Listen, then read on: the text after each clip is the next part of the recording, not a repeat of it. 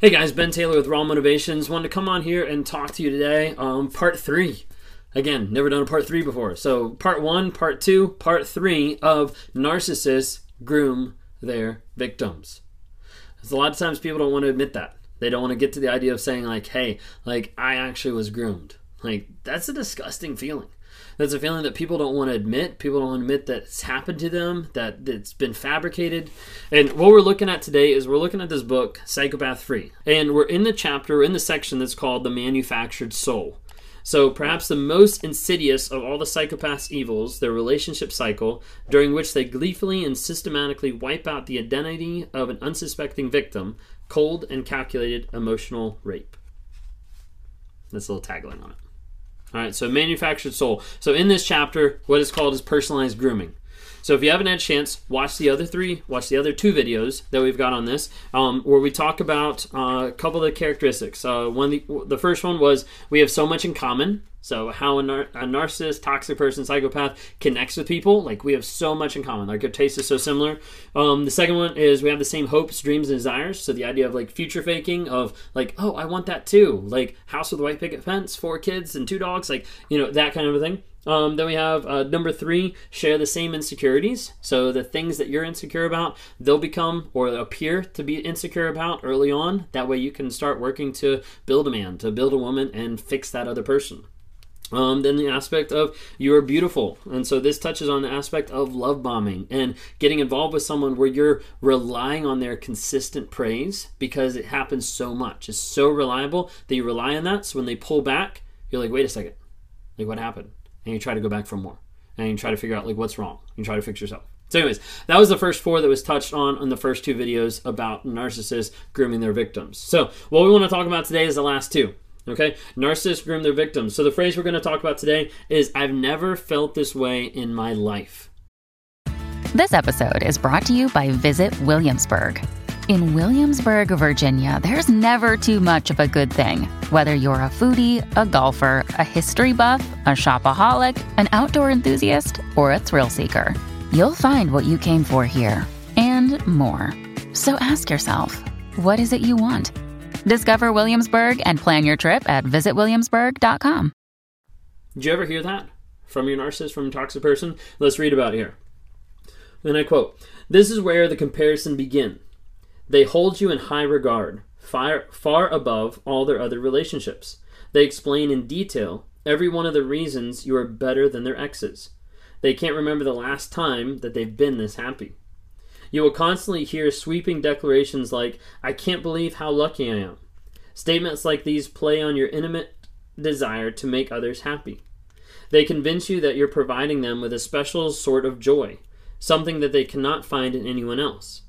This becomes a point of pride for you, knowing that you are the one they want despite all their other admirers. The psychopath will refer to you as perfect and flawless, which becomes an overwhelming sense of cognitive dissonance when their words inevitably change to crazy and jealous. As you work through these memories, remember that com- compliments or always shallow and calculated. They use these tactics with everyone. For each target, the idealization phase will be different. However, one thing remains true throughout each relationship. They have they really have never felt this way in their life. Psychopaths do not actually feel the love and the happiness that they so frequently proclaim. They oscillate between contempt, envy, and boredom. Nothing more. Unquote. So like the idea there, they put like never felt this way. They put that in quotes, and I just realized that as I was reading it because it's like the idea of like they never felt that way because they actually never felt that way. It's actually a really good way to put it. You know, oftentimes you'll have this where they put those comparisons. So some of the ideas of like love bombing, but like the ideas of like how amazing you are you know i've never felt this way before. Like you are literally one of the perfect people. Uh, like i can't believe you. Like compared to everybody else like you are an angel compared to all my other exes. Compared to everybody else like i can't believe i'm so lucky to be with you because gosh let me tell you all those people before and you start to see the narcissist put this into motion and put this into play. And what happens is the things that they compliment, the things that they love, the things that they respect or love about you end up being the things that they hate. You notice the book has said, as they refer to you as perfect and flawless, the words will never change to crazy and jealous.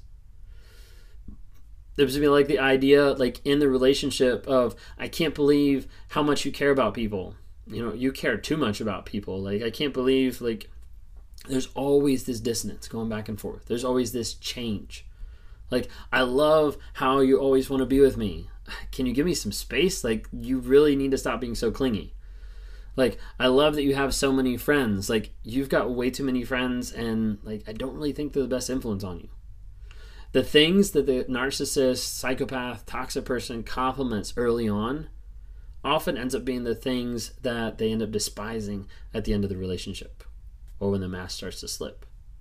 It's something to be careful about. The idea of like I've never felt this way in my life ends up ringing so true because they haven't felt that way in their life. All it is is manufactured.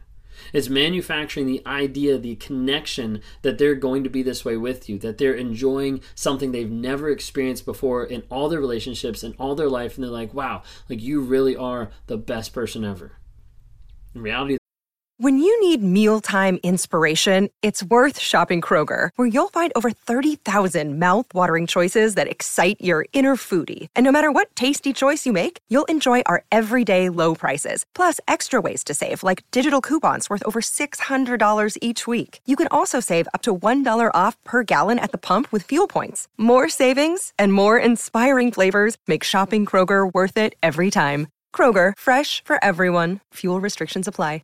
They're just building you up again. That way they can take you back down. They're just telling you things. That way later on they can say, no, that's not true. They end up hating the things that they compliment. All right, so that was number five. I've never felt this way in my life. Last one here. Number six. We are soulmates. Did they ever tell you that? I feel like there's like a, a, a trend a lot of time. Uh, soulmates, uh, twin flames, you know, something that's like this is way deeper than just love you know, than just a connection. Like we actually are tied together through the cosmos of time and you know we're never going to be apart. And no matter if we ever leave each other or lose contact we'll always find each other. Something like that? Let's read here about it. So we are soulmates. And i quote psychopaths love the idea of soulmates.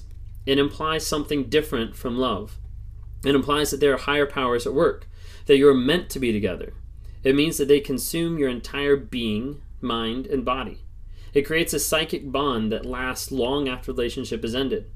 Perhaps there's a small part in all of us that longs for a soulmate, the perfect person to complete our lives, someone with whom we can share everything, a lover and a best friend. And there is nothing wrong with this. I cannot stress the point enough. Psychopaths will manipulate your dreams and fantasies, but that does not invalidate your dreams and fantasies and make them weaknesses. After being discarded by a psychopath, many survivors denounce everything about their past life, raising a permanent guard to protect themselves from more abuse. Please don't do this. If you believe in soulmates, you will find a real one. You will meet a man or a woman who is full of gentle compassion and kindness. You will never question your heart because of them. You will ha- you your love will blossom on its own without all of the manufactured intensity. And the psychopath was not your soulmate, and they never will be. To be your soulmate, they would, of course, need to have a soul. After reading the above list, you may feel angry with yourself for falling for this duplicity. How could I be so stupid, you might ask? But please don't beat yourself up. You weren't targeted because you were stupid. On the contrary, you were chosen because of the many good qualities you possess. A psychopath's perfect target is idealistic, forgiving, generous, and romantic. Most targets are very selective about their partners often feeling lonely and frustrated by the dating scene. So when the psychopath comes along to mirror all of your greatest fantasies, you pour your entire heart and soul into the relationship. You'll invest everything you can, emotionally, financially, and physically. You quickly feel comfortable opening up because the psychopath grooms you to believe that you've found the one. This forms an immediate bond of trust and familiarity. However, when the psychopath begins the devaluing process, you'll attempt to absorb all the blame of the relationship in order to restore the perfect memory you had of the person who once claimed to be your soulmate. This is why psychotherapy awareness is so important. Without the missing puzzle piece, it is only logic to, logical to assume that this soulmate existed at some point and might return again with enough, enough love and enough care. But once we understand psychopathy, we come to realize that this person never existed at all. It was a mere image, a carbon copy of everything we wanted in a partner. When psychopaths lose this element of surprise, their pool of victims diminishes significantly. So that idea, the last one here, of the idea of soulmates. You know, was that was that ever something that was communicated to you? Soulmates, soul ties, like forever, that concept? Because they want to be able to establish that. They want to be able to establish that, hey, there's something deeper here than love. There's something that's driving us. There's something that's bringing us together forever. And they make you feel like they have the one. And then how I was talking about there, they make you feel like they have the one. So when they pull away, when they start devaluing you, then logically, like, hey, that's the one. Like, they didn't change. Like, it must be me. And then we get into that gaslighting. We get into the thought process of like, you're the crazy one. You're the one that's not doing this. Like, you're the problem in the relationship. Like, what's going on? Like, this is all you. And they'll do that because obviously you guys were fine before. Like, and nothing, nothing on the narcissist side changed. Obviously, in reality, it wasn't ever there. It was just a facade. It was just a mask. It was just something that was put up to try to be able to trap you longer and try to be able to keep you coming back to someone who's actively abusing you. If you guys don't by now follow, I've got TikTok, Instagram, Facebook, dropping nuggets of truth every single day on the platform to bring awareness, growth, healing, and change. I do that every day by talking with people who are in narcissistic abusive relationships. And do that with one on ones. You can click down below to grab that, and we can talk and try to work through the trauma bond, trying to work through limbo land, like detoxing from the narcissist, and trying to get to a place of clarity and growth. And what's it look like for your future so you can connect with healthy people and not have a narcissist come back in your life and how you're going to react if that ever happens. That's my goal on this platform. Uh, please check out the podcast. So we're on uh, Apple, Apple Podcasts, also on Spotify. Uh, got some interesting episodes coming out just with narcissist and empath, where I'm talking with a friend of mine who's been in a narcissistic abusive relationship and physically abusive relationship, and she's the empath. I'm the narcissist. We've been friends for years, and trying to show like some of the differences, and also just kind of share our stories as well. So check that out. If you're interested in being involved with a community of like-minded people, like join the NARC app. NARC. Look it up on uh, Apple or on Google Play. It's Narcissistic Abuse Recovery Community, NARC. Look that up, and there's a lot of people on there that are in their process of healing, growth, that are learning. There's different lessons that are coming out on a monthly basis, different interactions, different tools on there that you can be able to utilize to get healing, growth, and change in your life. Hope to check it out. Hope to see you there.